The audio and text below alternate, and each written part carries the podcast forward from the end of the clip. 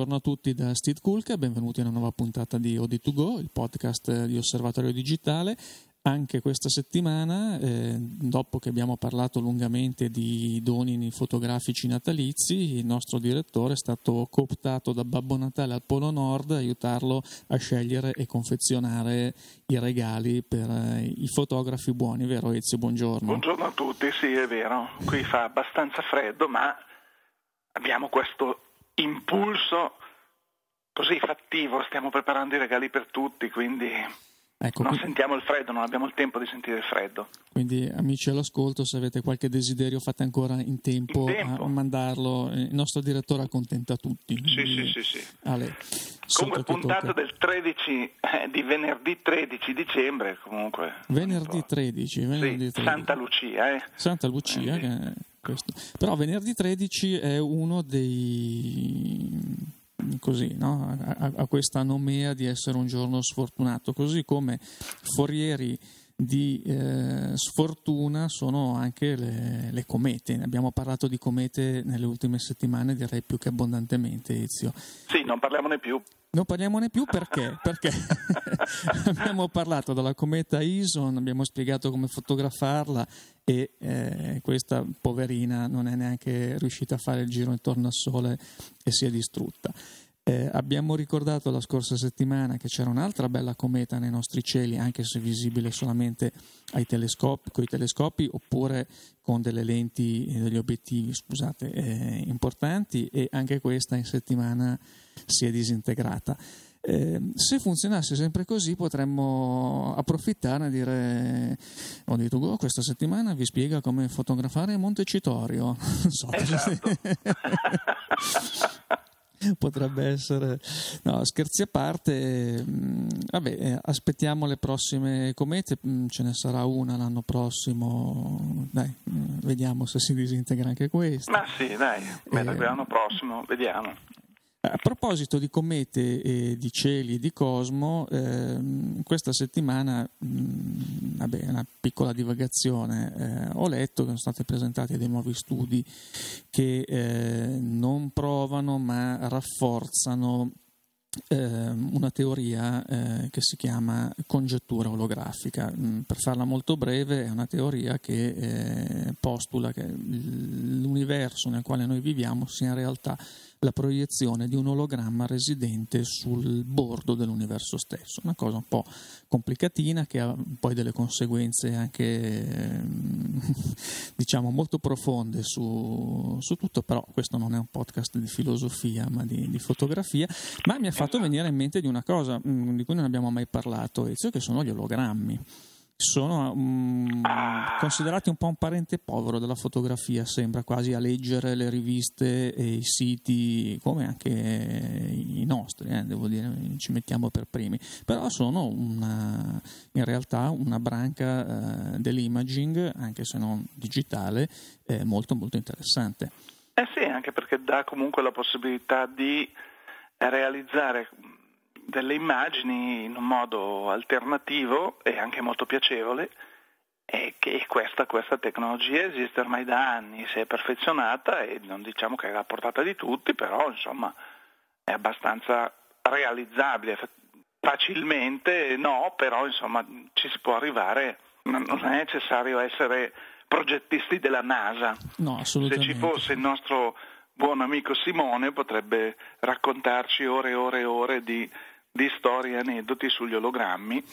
Sì, eh, diciamo che oggi gli ologrammi tra l'altro sono, ci sono disponibili dei kit, eh, quindi anche tutto quello che occorre è contenuto comodamente in una scatola.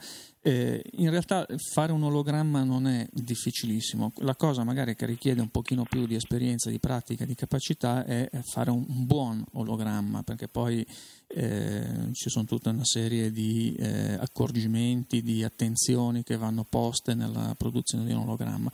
Però mh, mm, ne, ne, parlavamo in questi giorni perché eh, consideravamo un po' questo interesse che sta tornando verso la fotografia analogica e quindi lo sviluppo, la stampa della, della fotografia. Eh, e l'ologramma è un modo magari per chi eh, possiede mm, corredi digitali, quindi non ha eh, camere oscure eh, in casa e non vuole, magari non ha la possibilità di eh, recuperare un nuovo corpo analogico, magari con le ottiche, con tutto quello che serve, ma l'ologramma potrebbe essere una, così, un'idea per chi volesse tornare a sporcarsi le mani con eh, i reagenti chimici, perché poi la pellicola olografica va sviluppata, va fissata, quindi ci sono dei, dei, prodotti chimici apposta che permettono di, di fare questo e eh, magari non so, potrebbe essere una sperimentazione interessante per uh, Natale. Tu che sei lì da Babbo Natale al Polo Nord, ci Ma sono ancora dei kit? Ci sono dei kit, adesso li distribuiremo sì, sì, a tutti coloro che faranno una piccola richiesta con, con la letterina però bisogna fare posta celere eh, perché ormai i tempi stringono. L'email non vale? L'email non so se sono gli elfi, se sono attrezzati, però credo di sì, si stiano attrezzando anche per leggere le email, sì. Eh, sì non, non, non, saranno contentissimi tutti gli amici e, e, verdi che tu hai parlato di reagenti chimici, di, di, di cose del genere, dicono no, come in questo mondo adesso già inquinato, cosa facciamo? Continuiamo a trattarlo male con la chimica? Eh, diciamo che effettivamente questo è il grosso problema eh, con cui si devono confrontare quelli che eh, sviluppano magari artigianalmente in casa perché negli anni 60, 70, 80 si prendevano i reagenti, si buttavano tranquillamente nel lavandino di casa, eh, oggi non è più così, poi non dubito che eh, ci sarà chi continua a farlo, ma eh, in teoria eh, lo smaltimento dei prodotti chimici è forse una delle cose che ostacola di più anche chi mh, mm, volesse avvicinarsi al, eh, ai processi di sviluppo e stampa in analogico. Il digitale anche da questo punto di vista direi che aiuta notevolmente. Ah beh, questo sicuramente, certo. Quindi, e poi non si corre mai il rischio di dire oh, ho finito, non ho più eh, quel tale componente, quel tale fissativo, eh, basta avere la corrente, quella direi che è la cosa fondamentale. Ce l'abbiamo quasi tutti, dai. Eh, se uno non dovesse avere la corrente, però volesse proprio fare fotografia, può usare lo smartphone che eh, ha una batteria, ha un computer all'interno, quindi permette di fare la fotografia e post produrla e inviarla magari anche su internet. Vabbè, certo, questo sì è vero. A proposito di Giusto. smartphone, quindi di anche possibilità di eh, scattare mh, con grande facilità in qualunque momento eh, immagini e fotografie, Ezio abbiamo, eh, manteniamo la promessa che avevamo fatto la scorsa, la scorsa settimana. settimana. bravi. La nostra osservatrice romana Monica Cillario infatti ha partecipato all'inaugurazione di una interessante mostra, o meglio una non mostra di un non fotografo Ezio. Così è stata presentata la Così è stata definita, sì, anche perché lui ama definirsi non fotografo. Quindi. Stiamo parlando? Di Luca Abete. Luca Abete che i nostri ascoltatori conoscono come inviato di Striscia la Notizia e che appunto ha presentato, ha inaugurato questa sua mostra personale a Roma nello spazio Visiva, spazio di cui abbiamo già parlato e penso che avremo anche modo di parlare in futuro perché vedo che insomma, mh, sono molto sono attivi, molto attivi sì. con programmi e manifestazioni anche mh, variegate, quindi senz'altro mh, possono attirare un pubblico molto molto vasto. E Monica eh, ha partecipato per noi alla presentazione e ha intervistato Luca Bete, quindi mh, direi ascoltiamo senza por altro in mezzo il suo contributo. Come ti è venuta l'idea? È banale ma chiederlo però ce n'è bisogno. Guarda, io penso che sia la cosa più naturale che possa esistere. Diciamo, io mi sono sempre autoscattato, quando ho scoperto il, il fascino, l'utilità della foto digitale sono rimasto veramente ehm, sconvolto più di dieci anni fa perché sono sempre stato ossessionato dal, dal, tempo che passa, dall'impossibilità di conservare i ricordi e quindi quando ho scoperto che esisteva un modo per scattare delle foto, eh, per rivederle all'istante su un computer e magari non avere il problema di eh, limitazione del rullino, ho capito che eh, una parte dei miei problemi l'avevo già risolto in questo modo E quindi ho cominciato a scattare e sono diventato un, uh, un malato di click. Uh, I miei amici, eh, per esempio, ti racconto questo, mi odiavano perché io sa cosa facevo? Quando ho scoperto che esisteva anche il conto alla rovescia, eh, che si poteva fare la fotografia premendo un pulsantino e dopo 10 eh, la, la, scattava da sola. Cioè l'autoscatto. L'autoscatto. Io praticamente la posizionavo nei posti più imprevedibili in una stanza e urlavo come un pazzo, autoscatto selvaggio! E quindi i miei amici sostanzialmente dovevano eh, cercare eh, la fotocamera per mettersi in posa. Quindi venivano delle foto impressionanti di gente che cercava oppure di gente che aveva trovato e sorrideva col suo miglior sorriso. E quindi ehm, pian piano questa cosa è diventata proprio una mia abitudine. Quindi io ho cominciato nel 2010, nel dicembre 2010 questo progetto, ma eh, già, ma già da prima. Che, cioè proprio l'idea, da dove ti è partita? È partita dal fatto che avevo voglia di ehm, raccontare le mie giornate eh, per lasciare una testimonianza a me stesso eh, di, di, come si sviluppava un anno. Il progetto è nato per concludersi dopo 12 mesi. Volevo raccontare un anno e fermarlo in questo modo. Però poi l'hai proseguito. Poi all'improvviso mi sono reso conto che questa cosa aveva una portata impressionante perché ho capito eh, che la gente in queste foto ci vedeva qualcosa che io non ero stato capace di vederci. Eh, sono riuscito a rendermi conto che eh, ancora oggi io riesco a rivedere una foto di tre anni fa e mi ricordo il luogo, il momento, lo stato d'animo, chi c'era con me eh, e tutte le cose che sono collegate a quell'atmosfera di quel momento. E quindi fra tutte queste che sono, ricordiamolo, quante sono queste foto? Sono 1108, 1108 oggi. oggi. Ce n'è una in particolare che riesci a ricordare che dici questa proprio, non per, perché dici è particolarmente bella, però questa è quella che mm, mi, mi, mi, sta di più nel cuore. Ma guarda, sono tutte quante nel cuore perché rivedendole rivedo me. Io, eh, guarda, ne abbiamo tantissime davanti, cioè chi ci ascolta magari non, non le può vedere, vedere però, però, ci sono momenti in cui io mi rado, mi faccio la barba, ricordo quella mattina, eh, ci sono eh, foto in cui sono in uno splendido tramonto, eh, lì ci vedi una buca clamorosa eh, che a Napoli è stata tappata con eh, un... C'è uno sgabello, un no, seggiolino, cos'è? No, è un asse da stiro.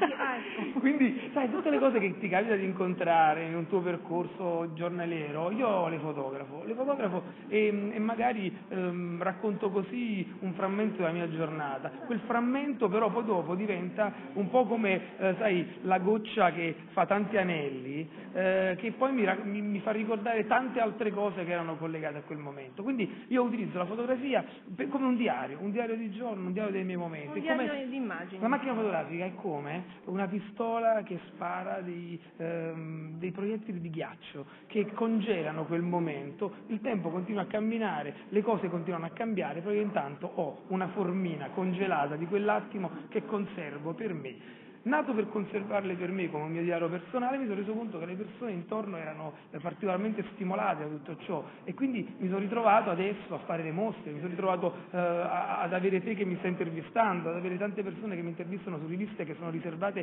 ai giornalisti veri, eh, scusa, ai fotografi veri e, e niente, sono, sono um, contento di questo. Ho dei partner nazionali dal punto di vista commerciale. Hai intenzione di continuare o arriverà un giorno in cui c'è... Eh, detto, era, era, nato per, per, fare un mese, per un anno. Venire, quindi. Sì, era nato, era nato, per fare un anno, adesso questa cosa mi è diventata una sfida, una sfida eh, serena, tranquilla, perché comunque eh, io ho la mia vita piuttosto movimentata fortunatamente e quindi racconto le mie cose. È naturale che ci sono delle giornate in cui sto tranquillo in casa come tutti, in quel momento io racconto la mia vita in casa. Eh, l'obiettivo non è fare qualcosa in particolare, l'obiettivo è semplicemente raccontare me e le mie cose. E quindi anche la normalità. È la normalità, ma tra l'altro l'evoluzione c'è perché eh, sto scoprendo tante cose, so, sto piano piano anche ritrovando ehm, il gusto di fare un certo tipo di foto e, e molto spesso in questi incontri che ho con eh, persone addette ai lavori come te oppure con le persone comuni mi rendo conto che qualcuno mi fa notare delle cose belle, delle cose che si potrebbero fare, delle cose che magari sono brutte e non mi sono piaciute. Quindi io capisco da questo confronto che questo progetto è ancora all'anno zero, anche se sono passati tre anni. Abbiamo tante cose da fare, tante cose da raccontare, come del resto ce l'hai tu, come del resto ce l'hanno tutti, perché anche una mamma che magari c'è il bambino a casa, magari può raccontare l'evoluzione della propria famiglia, della propria vita da casalinga magari, e lo può raccontare eh, da oggi fino a quando sarà vecchia. Lei cambierà, cambieranno le sue cose intorno, così succederà anche per me. Ultimissima domanda, sì. tu hai detto io non sono un fotografo. No. Continui a non sentirti tale, no. neanche un po', neanche... No, no, no, no, non no, sono un fotografo. Voi non lo vedete, voi che ascoltate, però è vero, sono autoscatti Ma non sono approssimati però, eh. per chi guarda vi assicuro non sono approssimati, quindi tu continui però a dire no, io non No, no, non sono un fotografo perché il fotografo è colui che utilizza una un'attrezzatura, eh, un'attrezzatura seria, eh, colui che eh, parla di fotografia conoscendo la storia della fotografia. Io invece sono uno dei tanti italiani, dei tanti appassionati che ci sono nel mondo che si diverte a fare delle fotografie. Poi queste fotografie, se sono professionali o no, a me personalmente non interessa, a me interessa soltanto fare delle cose che mi piacciono e riscoprirmi magari eh, anche nel confronto con le persone che piacciono anche a loro e magari continuare a divertirmi in questo modo eh, e, e, se qualcuno ci vede una forma d'arte da, da, fotografo o da non fotografo, questo mi può interessare eh, in maniera limitata. Quello che conta è, è bello vedermi, raccontarmi. Ti interessa l'impatto emotivo, se ho capito bene. Esatto, sì. E quello che rappresenta per me è, è ovviamente l'opportunità come quella che stiamo vivendo adesso io e te di confrontarmi con delle persone. Tutto questo, che sia da fotografi o da non fotografi, conta poco, l'importante è che ci sia tutto quello che abbiamo intorno, che per me è un grande regalo che la vita mi ha dato, eh, come, come, il fatto di essere oggi in televisione. Un'altra delle tante cose che è nata per gioco e che è diventato il sale della mia minestra quotidiana. Certo. Bene, allora ti ringrazio a nome anche di Fotoguida di Osservatorio Digitale. Va bene, Popolo di striscia, vi saluto tutti quanti, mi raccomando, continuate a seguire il mio progetto onefotoonday.it. Ciao. Ciao, grazie. eh, insomma, direi molto interessante eh, come la tecnologia eh, facilitando eh, determinate attività permette poi di pensare eh, creativamente a realizzare delle cose che magari un tempo erano non dico impossibili, però da un punto di vista pratico un, un po' più eh, farraginose da realizzare. Allora, Ezio, in settimana è stato presentato anche una, uno studio da una società specializzata in ricerche di mercato sì. eh, che ha analizzato il settore fotografico ed è arrivata a mh, delle conclusioni che direi vale la pena, secondo me, eh, citare. Sì, direi, direi, di sì, anche perché eh, Stid si riallaccia eh, a quello che stiamo dicendo da un po' di mesi a questa parte, se non sbaglio. Allora, eh, se non vado errato tu ti riferisci al, allo studio di Infotrends. Assolutamente sì. Dove eh, si così prospetta un, in, un, in, un, futuro prossimo una mh, mm, riunione, un, un, riaccorpamento diciamo, di due mercati, quello delle eh, mirrorless o CSC che dir si voglia e delle reflex o DSLR che dir si voglia. Proprio perché eh, questo mercato sta andando in quella direzione, o meglio, gli utenti di questi due mercati alla fine eh, valorizzano quello che è eh, l'oggetto che mette in, che, in comune a queste, due, a queste due categorie di fotocamere, che sono le ottiche. Sì, assolutamente.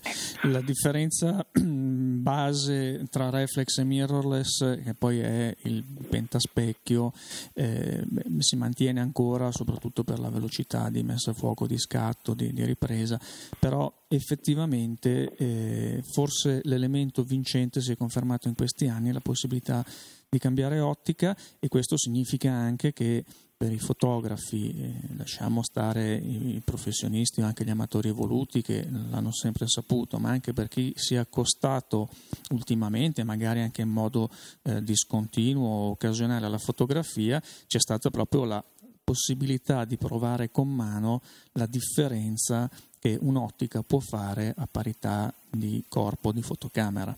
Questo direi che eh, l'hanno ben capito anche le case che sempre più spesso propongono anche macchine compatte, quindi con ottica fissa, ma con ottiche di qualità eh, direi più che eccellente o addirittura progettando eh, dei corpi macchina eh, in maniera strettamente integrati eh, all'ottica, quindi tutto il, proget- il, progetto del sensore, del processore d'immagine vengono eh, comunque mh, realizzati alla luce dell'ottica che verrà poi eh, impiegata, quindi um, qualcosa, un, un pro- diciamo un modo di progettare così, due settori che si combinano, eh, la progettazione ottica e la progettazione diciamo, elettronica dell'imaging, eh, una sull'altra proprio per arrivare al miglior risultato, magari anche in, eh, con dimensioni, con pesi eh, e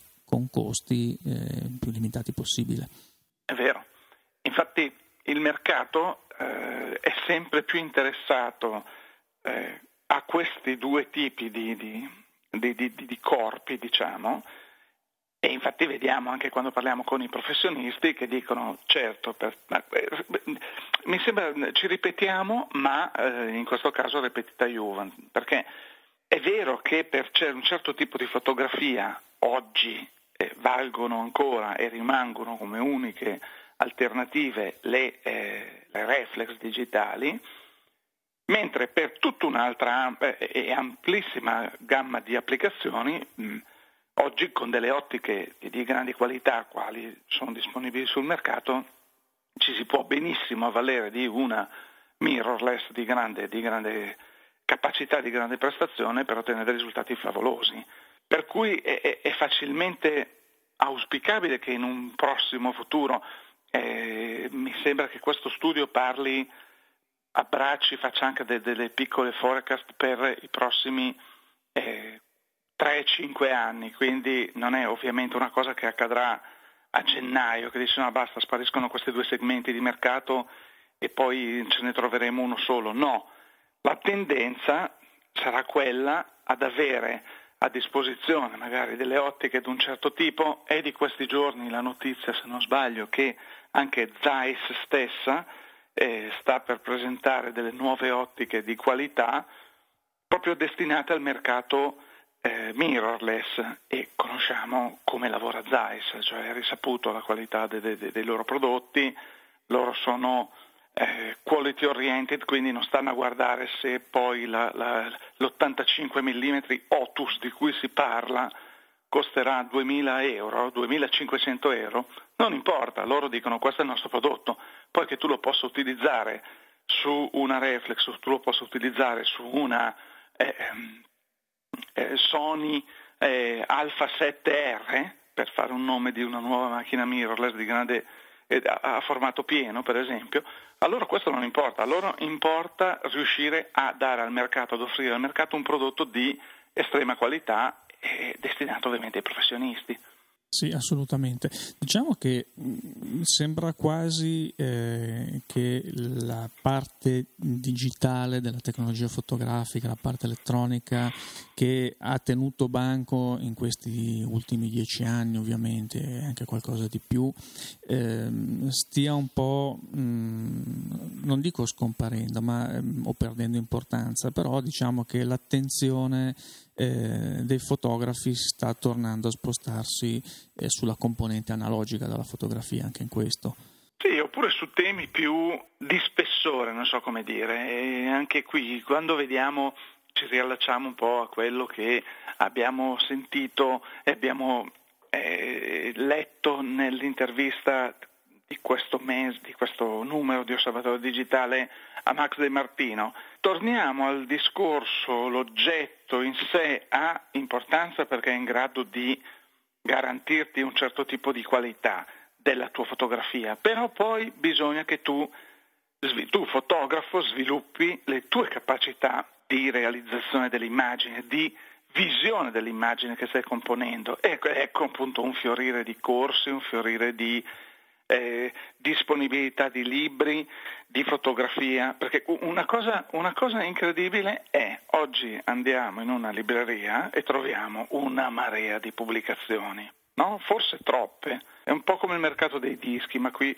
potremmo aprire dei, dei, dei, dei discorsi che non, non, si chiudono mai. Io sono assolutamente convinto che oggi come oggi ci sia troppa offerta, l'offerta, la qualità dell'offerta sia decisamente scesa e quindi eh, anche la propensione del pubblico a investire del denaro, poco, tanto che sia, scende perché dice ma come sarà questa cosa? Andiamo in una libreria, andiamo in un negozio ormai rarissimo di dischi e ci troviamo davanti mille nuovi titoli, capisci Steve che è un po' così, è un po' fuorviante.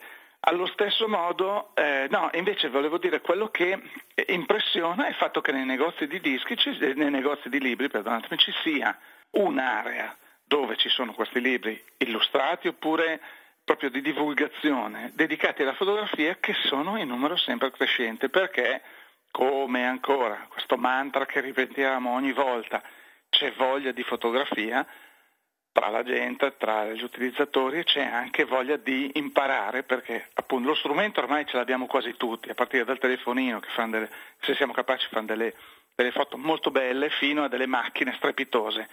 Quello che ci serve è imparare ad usarle, queste tecnologie. Quindi la, la, la gente vuole migliorare ed è questa la nuova frontiera secondo me.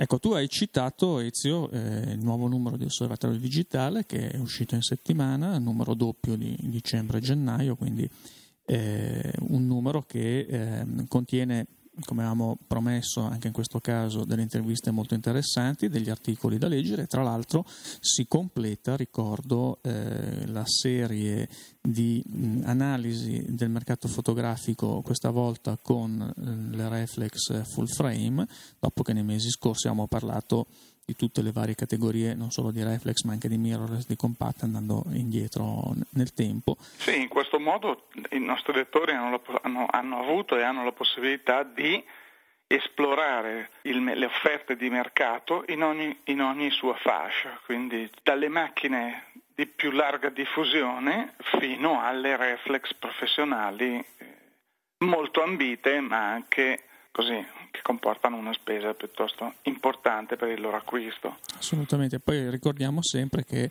eh, queste analisi di mercato sono poi eh, corroborate dalla presenza del comparatore di fotoguida su fotoguida.it appunto eh, dove si possono poi eh, ritrovare e confrontare tutte le caratteristiche tecniche. Anche se poi noi ricordiamo sempre eh, attenzione una macchina fotografica si sceglie non solo per quello che sono le sue caratteristiche eh, su carta, ma ehm, a maggior ragione poi se sono macchine di un certo pregio, di un certo valore, di un certo costo, anche con delle prove sul campo, quindi eh, ribadiamo questo eh, ritorno dell'importanza della figura del fotonegoziante che era, aveva perso smalto a favore eh, dell'e-commerce in questi anni perché c'era questa caccia al prezzo sempre più eh, conveniente in un mercato dove eh, non c'era niente da fare, insomma la macchina che usciva oggi era